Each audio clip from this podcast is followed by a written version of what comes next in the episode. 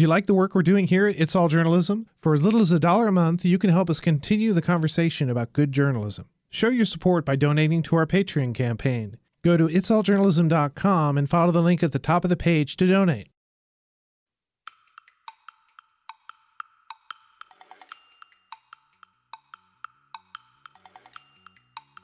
Was kind of just a nasty situation and you know, if you are the person who wins the crown this way, is it really what you want? Or would you rather, you know, win it the honest way, the more traditional way? I don't know. Um, but there was such a controversy over this and so much just noise and aggravation and irritation that they never had the Miss Springfield pageant again.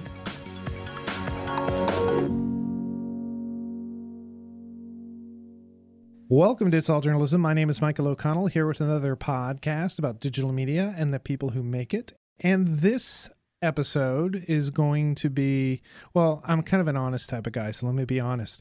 We didn't have a guest lined up for this week. So this gave actually gave us a great opportunity to get the um, all three of us producers on to sort of talk about writing because we all do writing in our daily jobs on the phone with us, or I should say on Skype with us, is uh, Amber Healy uh, from Western New York. Hello, Amber. Hey, Mike. And uh, Nicole. Always nice to be here. and Nicole Ogrysko is on the board. And like yeah. I said, uh, we just sort of wanted to have a little quick roundtable discussion about the writing process. We're professional writers, we're, we're journalists. It's it's a skill that we've been honing or working on for years and have had lots of different experiences. And I thought that would bring up some interesting conversations. Amber and I were talking about some of our experiences working together at the Connection newspaper. I was an editor there, and Amber was one of my reporters. And uh, we had a really big story. Do you want to go ahead and talk about that big story? Oh, this was one of the more interesting I think, situations that I found myself in as a uh, professional writer for a community newspaper. And um, I'm going to go with the first one we talked about, Mike. Back in the olden days of 2005, 2006, there was a small regional beauty, pa- beauty pageant that the Springfield Chamber of Commerce had organized every year called the Miss Springfield pageant.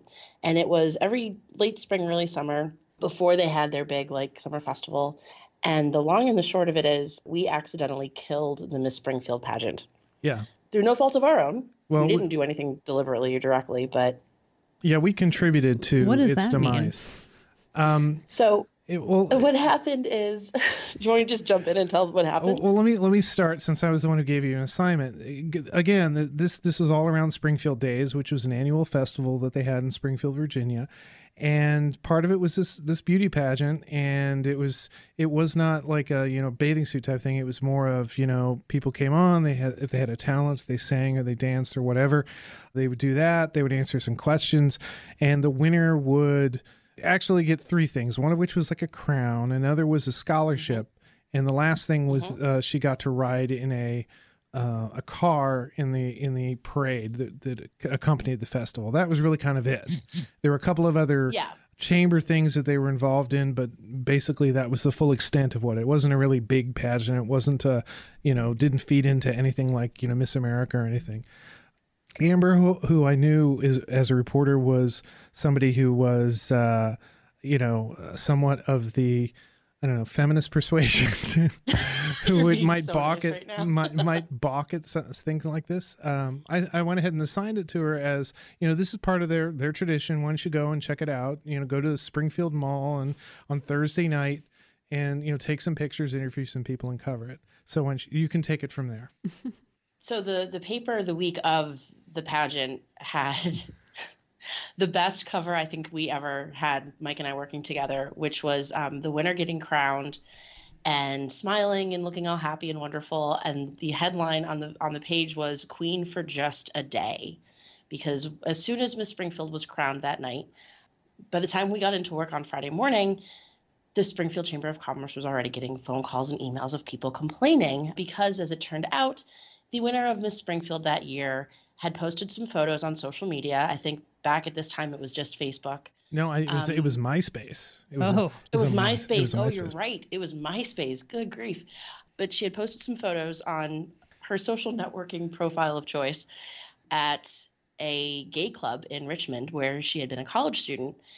and people started calling and complaining and saying, you know, how dare you select this woman, this girl uh, who makes questionable choices, and is, is this who we really want representing the traditional values of Springfield, and oh, no. just on and on, and it was awful. And within a couple of days, she was getting real pressure to turn in the crown and to give back the scholarship, and she refused as long as she could until they basically said, "Yeah, we're just going to take it from you. So have a nice life." Yeah, what had happened? The runner-up got the awards. Yeah, what had happened is I'd come in on the Friday morning, and um, somebody had sent me a, a, a link to her website and said, "Did you see this? Did you know about this?" And so I called up Amber and I said, "Hey, check this out." Somebody sent me this stuff about, you know, Miss Springfield. Why don't you call the chamber and see what's going on? And I think you called the chamber and, and maybe they weren't so receptive. But then we actually reached out to the winner or the original mm-hmm. winner and she was she and her father were very willing to talk to us about what was going on and that kind of and that kind of made up the meat of the story and her family was very supportive of her. They thought that you know she was really getting sort of thrown under the bus for this when she didn't do anything wrong in their eyes. I mean the worst thing was maybe she was at a, a club underage but it, it didn't even appear that that was the real issue. It was it was it was kind of just a nasty situation.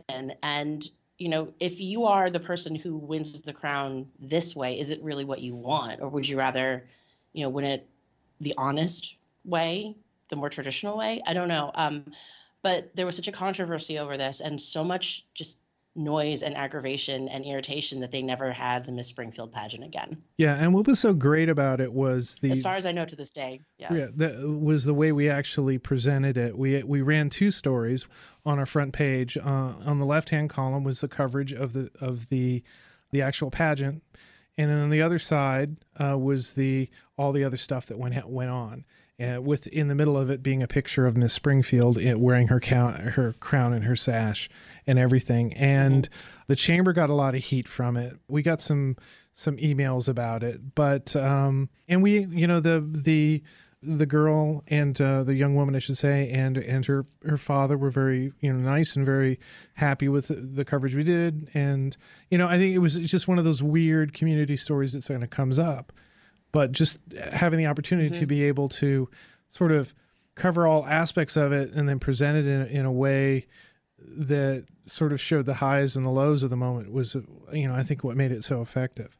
And it's a true community story. This is, you know, I mean, it, it sort of touches on several things. It touches on, you know, yes, the tradition of the community was to have this event, but then something happened, and who is Springfield, and are they are they comfortable with this? Are they not comfortable with this? Should they be comfortable with this? And we didn't necessarily directly report on sort of the more social issue aspect of things. Um, but that's what happens in communities. And it's only in community papers that you will find quirky little stories like this.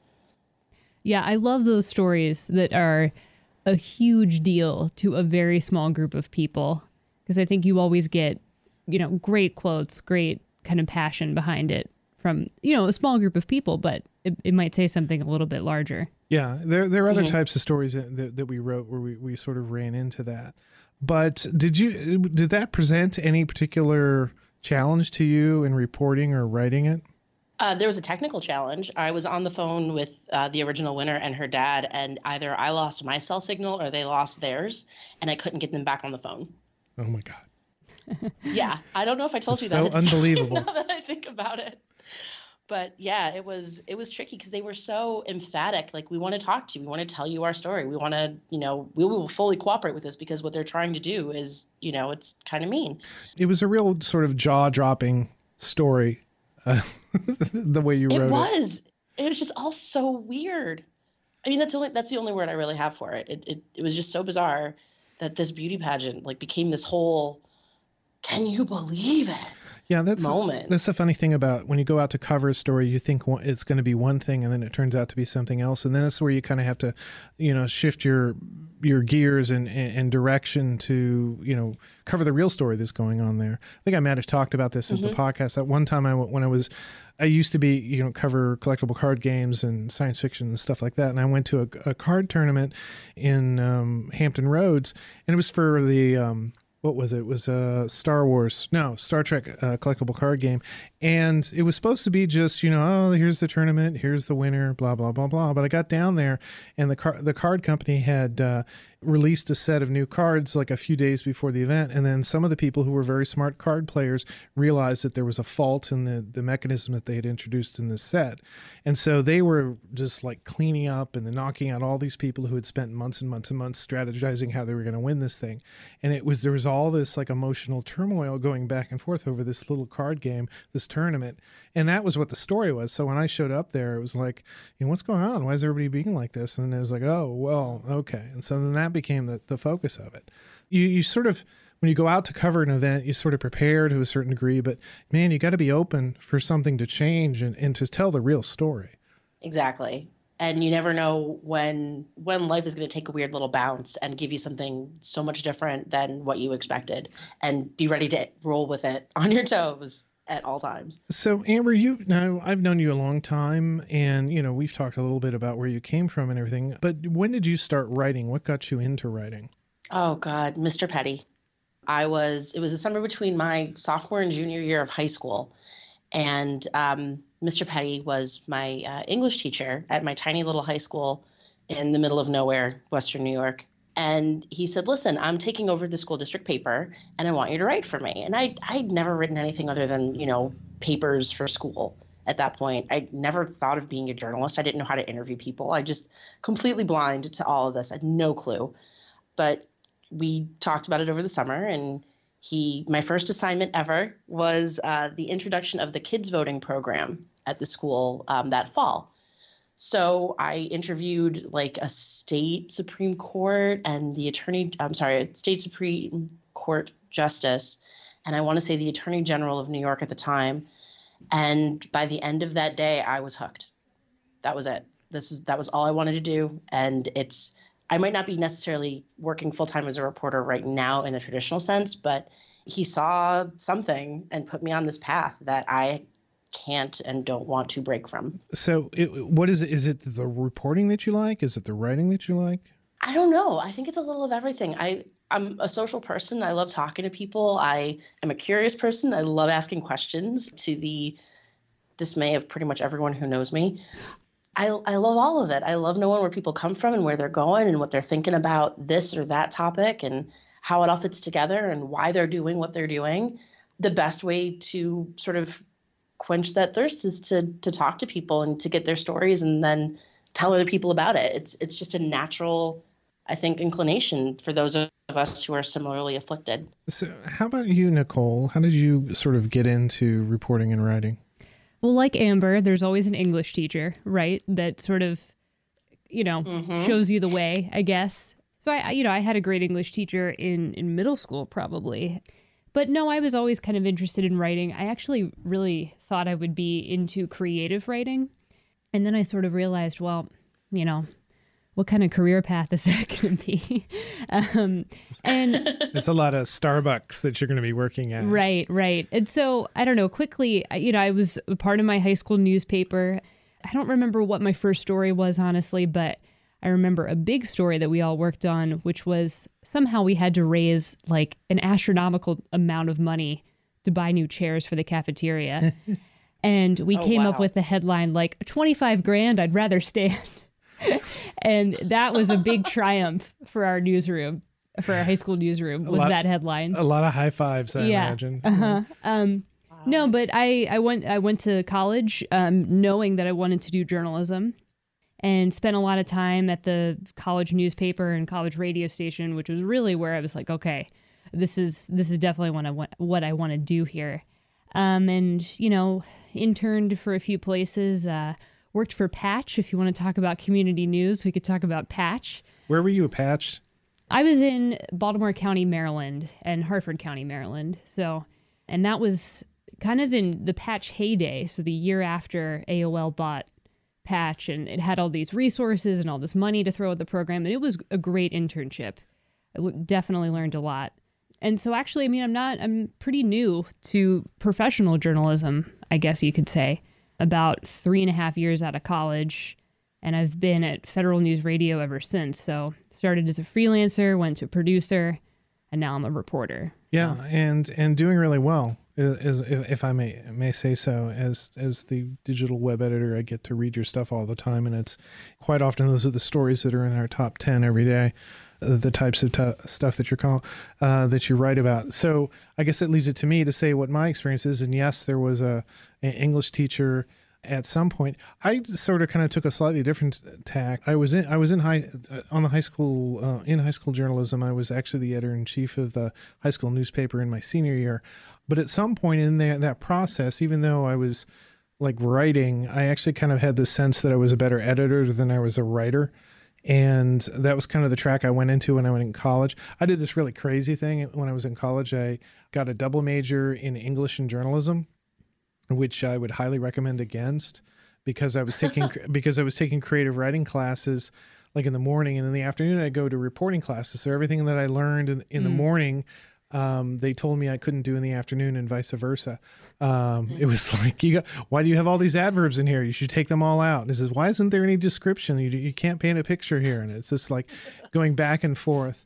And, and actually, when I graduated college, I uh, for a while I, I tried to do some creative writing and so I write short stories and stuff, but I eventually realized that that I just didn't have that that type of imagination.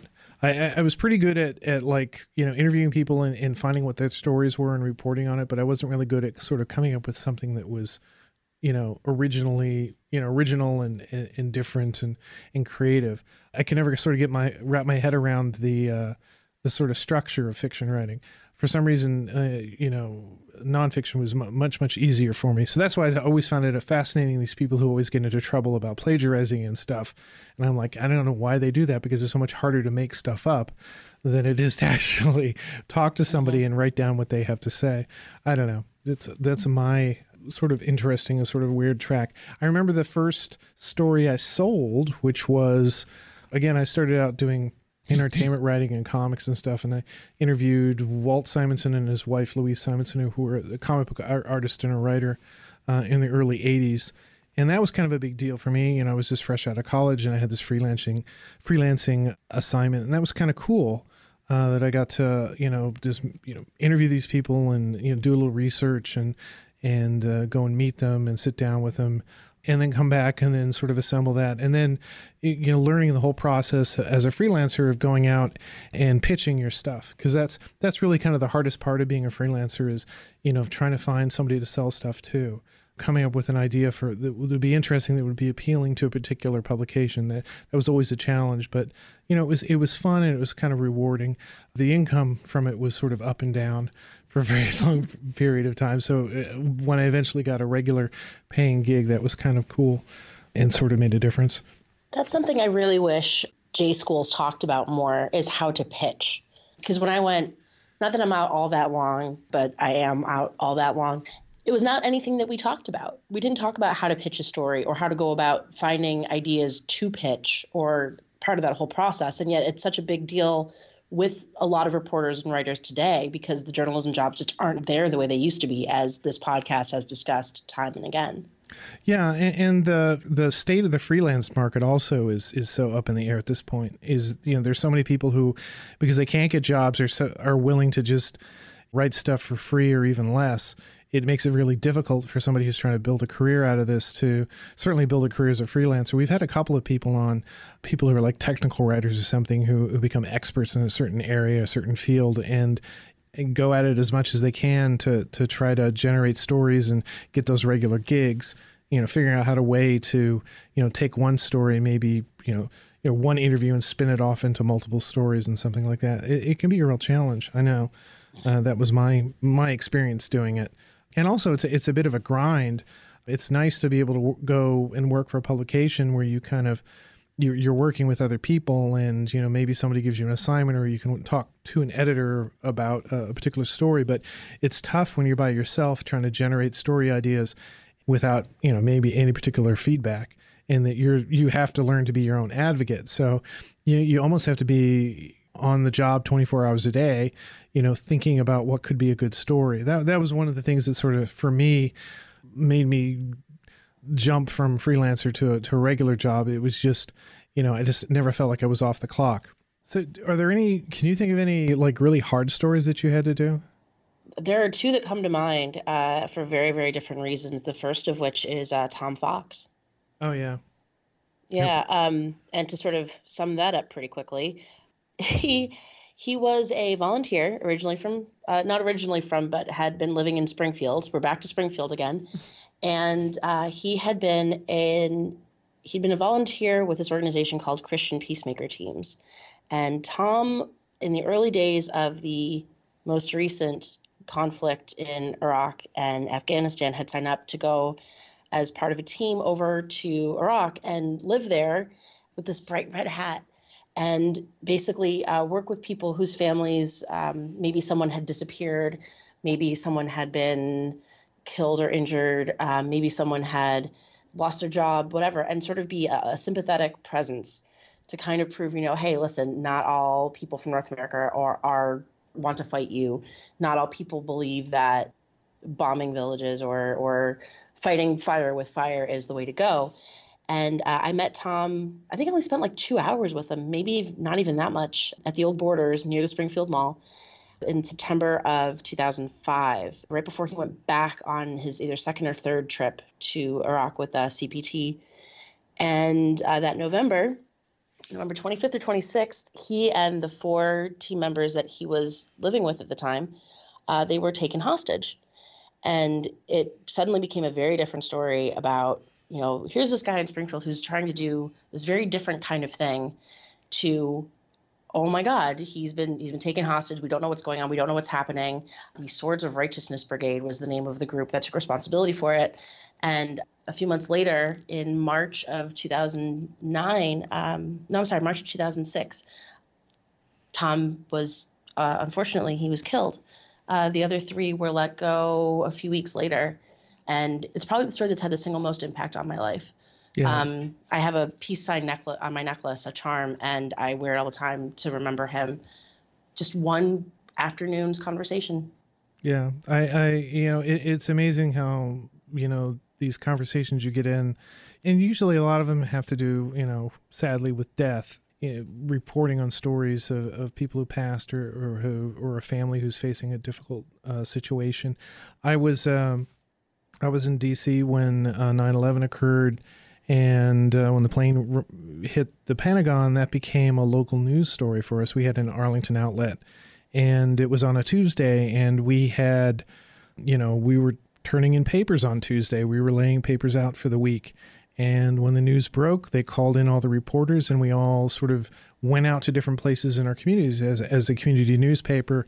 You know, we we needed to see how people were reacting, and uh, I was sent um, was sent to the metro station to interview people.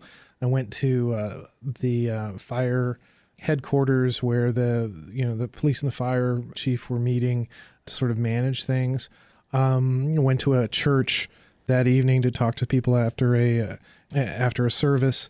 But in the week that followed, the weeks that followed, we you know we were following up in the community for the people who had died at the Pentagon. And I remember Shelley McDonald was the um, the person who had died. Uh, she had uh, two children who were in the daycare center at the Pen- at the Pentagon, and they were there when she was killed. And I interviewed her mother and I interviewed her her husband, and it was, uh, you know, it's you know, anytime that you get in a situation like that, it, it's difficult. You know, you feel sort of embarrassed to be there and to have these conversations. But you know, this is part of what our job is. Is uh, you know, I've done stories like this where I've, I've had people who would call me or send in emails and saying, "Oh, you're just preying on people. You're just, you know, like trying to." capitalize on their pain and everything and, in actuality the people that we we talk to the family members you know almost every one of them it's it means so much to them to go there and to talk about their loved one who had passed because it's part of their healing process. They want to they want to tell that person's story. And so for me i mean it was an opportunity to talk to the family and sort of you know, I I like everybody else in, in, the country was was pretty shaken by 9/11. I I was not affected the way this family was, but it sort of gave me an opportunity that that I felt like I was helping them to uh, work through what they were doing, and uh, you know, they, they said nice things when the story was done. And I followed up with the, the husband later on. And it was, you know, it's, it's just, those can be some of the hardest stories that we do. They also can be some of the most rewarding stories because, like I said, it's a very personal type of journalism that you don't think about. I mean, if somebody tells you to go, you have to go talk to the family whose whose son was killed. You know, those are difficult stories to send reporters out to do. Um, I had a I had a reporter who went to this high the family this high school girl, girl was killed, and he, you know, he talked to the parents, and they brought him in, and they brought him into her bedroom, and she had a whiteboard up where she would write like messages of uh, encouragement for her to do, to do well, and and you know there was a message up there that she had just written uh, before she had died in the, in the car accident. So, you know, part of what we do is we sort of reflect the the pain in in, in the community and, and help people to work through these difficult times and very tell these very human stories. And uh, you know, it's something I take very seriously. Whenever uh, you know that was something I had to do, and and something I always talk to reporters about to make sure that they were getting through it okay. Obviously, you know, they're not they're not in the same position as the family members, but you know, they want to be respectful and they want to tell that story and do their jobs and uh, you know not make a situation worse. I did have one bad situation once where we had a a reporter who showed up and then the the spouse was really upset and it was really her grief. And she sort of unloaded on the reporter and it was not and the reporter felt really bad and it was not her fault. It was really you know this woman was was trying to to deal with it and, and the reporters happened to be there but she tried to be as you know helpful and respectful. And you know if you can when you feel like you're able to to talk you know I'd love to talk to you later on. And so once the woman had some time to sort of gather herself and understand what, that we were just trying to help and to remember her husband uh, then it became a much more you know less painful situation. But anyway. It's so hard in that moment though. Um, i can't tell you how many times i had to go to a funeral or a memorial service or a vigil at a school after you know a young driver uh, lost control of their vehicle and, and got killed. And i often find myself crying with them. And i think it's the one time that as a reporter you're allowed to sort of be a person and a reporter at the same time and maybe not worry so much about that division between your work life and your your personal life. Because you're we are people and we do feel things. And despite what people might want to say it's hard for us as a person to go and try to interview someone who just lost someone that they love. Yeah, and and then you have a you have an editor who calls you Death Girl because of it, because of all of that. Well, oh, I wasn't going to bring that up, Mike. But... I was just a terrible person. I called her Death Girl. It's that our was... way of dealing with it, though, right? right? We we we joke about the fact particular sense of humor. Yeah, and we joke about the fact that you you cover a lot of a lot of death. But let's let's talk about the happy stories that we've covered. Now Please. you've you've had the opportunity lately to do a lot of music coverage, which is something that you love. Yes. Yeah. Um, no. Um, yeah, I've been. I, I, started like two years ago writing for this uh, music and pop culture and tech website that was based in Toronto, and uh, that died um, earlier this year. Oh gosh! Uh, so I worked for I worked for uh, Geeks and Beats for a little over a year, and then I turned around after realizing how much I missed it a couple of days later when I no longer had this outlet. And um, I've been writing for uh, a website called A Journal of Musical Things since February. And uh, Alan Cross, who is the the man, the myth, the legend behind that website, he actually was a guest on this podcast yes, earlier this year. Yes, he was, and it was a, uh, did a great job. Great conversation. so, and you, what what are some of the stories you've covered? Oh God, I end up writing a whole lot about um, ticket bots. So uh, software programs that, long story short, rid you of the opportunity to buy concert tickets to some of the major tours that come through town. Um, I was actually just thinking today, uh, Guns N' Roses just announced this morning at like 5:30 that they're playing at um, New Era Field, which is where the Buffalo Bills play oh, next summer. Sold out and already. The tickets I'm will sure. go on sale. It'll go on sale on on Saturday morning at 10 o'clock. Uh, they're doing pre-sale starting, I think, uh, tomorrow or Wednesday, and I had I had emailed Alan, and I'm like, watch, I guarantee you, we will be we'll be getting flooded with people complaining and griping about ticket bots over the weekend. To his point, he's like, well, it's the first time that a major concert has been announced in New announced in New York since Governor uh, Andrew Cuomo signed legislation last week outlawing the use of ticket bots, making it a jailable offense. Problem is that law doesn't go into effect until early March. Um, it, and the Senate is looking into legislation on ticket bots as well. And it's really interesting because who hasn't tried to buy tickets to a concert and you can't? Or the oh, only yeah. way you can go to get them is like through um, StubHub or something. Yeah, where you pay a, a finder's fee or, or whatever. A ridiculous price. A huge um, amount, yeah. Yeah.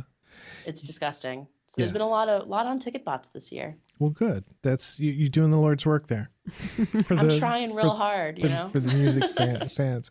Well, eh, don't want to don't want to extend this too long. I mean, the, we could talk uh, back and forth about all the different stories. Is there a story that that let's try to think of a happy story that you've written? You th- is there any happy story that you've written that you or story that you're really glad that you got to write? Not that you didn't get weren't glad to write Tom Fox's story, but. Ugh that was that was a whole project. Um, I'm going to defer to Nicole on this one. Let her go first. oh, you got to have something, right? A, a happy story about the federal government. Mm. Um, mm. Hmm.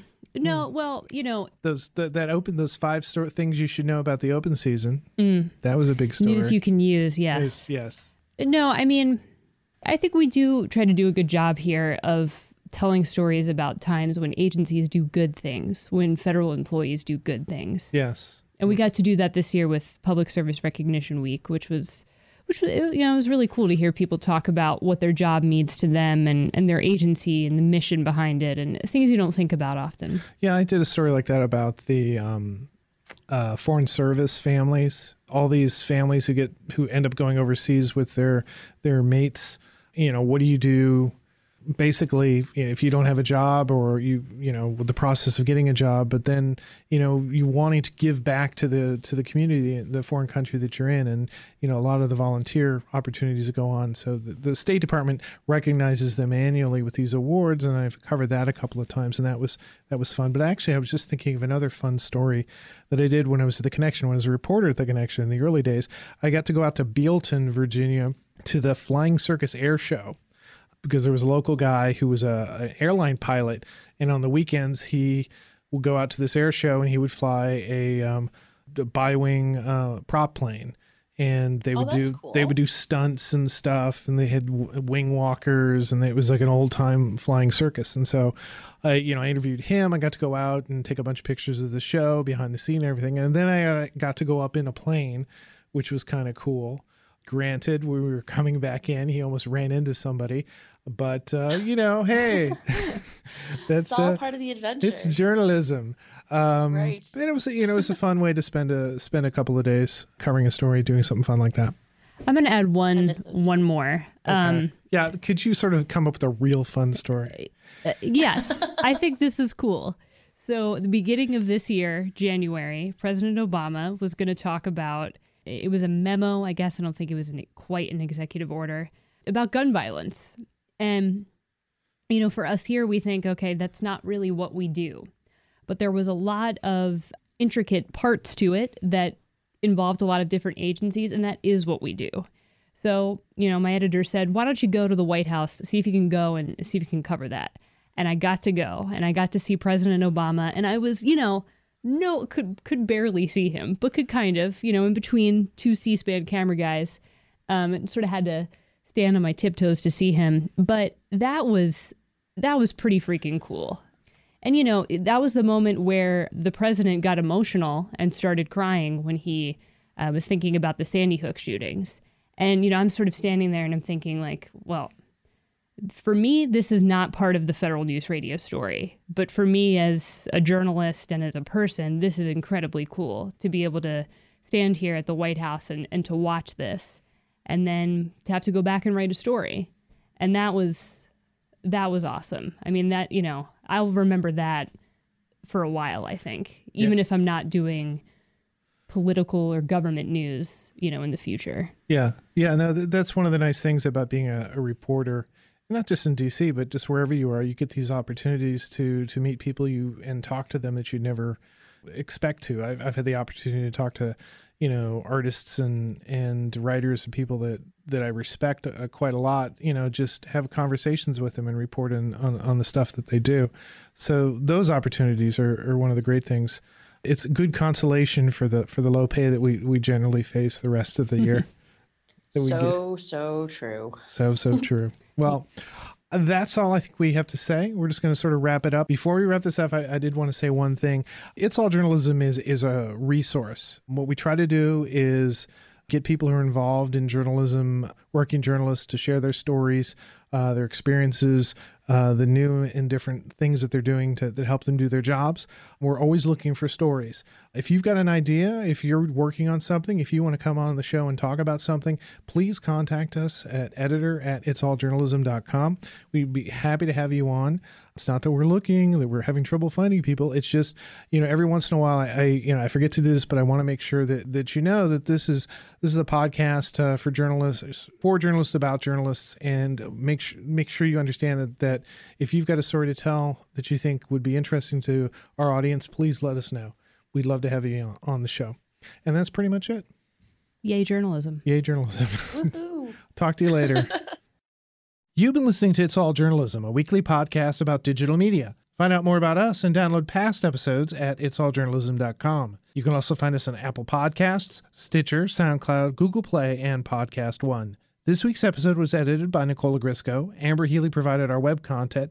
Nick Dupre wrote our theme music, and I'm your host, Michael O'Connell. Hey, I've written a book. You can order copies of Turn Up the Volume, a down and dirty guide to podcasting on our website. Visit itsalljournalism.com and follow the link at the top of the page. Isn't it time you started your podcast? Do you like the work that we're doing here at It's All Journalism? Now you can show your support on our Patreon page. Follow the link at the top of our website and donate. For as little as a dollar a month, you can access exclusive content and receive updates about upcoming episodes. Donate a little bit more, and we'll send you a cool swag like our It's All Journalism mug or a signed copy of my podcasting book. There are even opportunities for you to submit ideas for future shows or even appear on an episode. Go to itsalljournalism.com and click on the Patreon link to find out more. It's All Journalism is produced in partnership with the Association of Alternative News Media. Thanks for listening.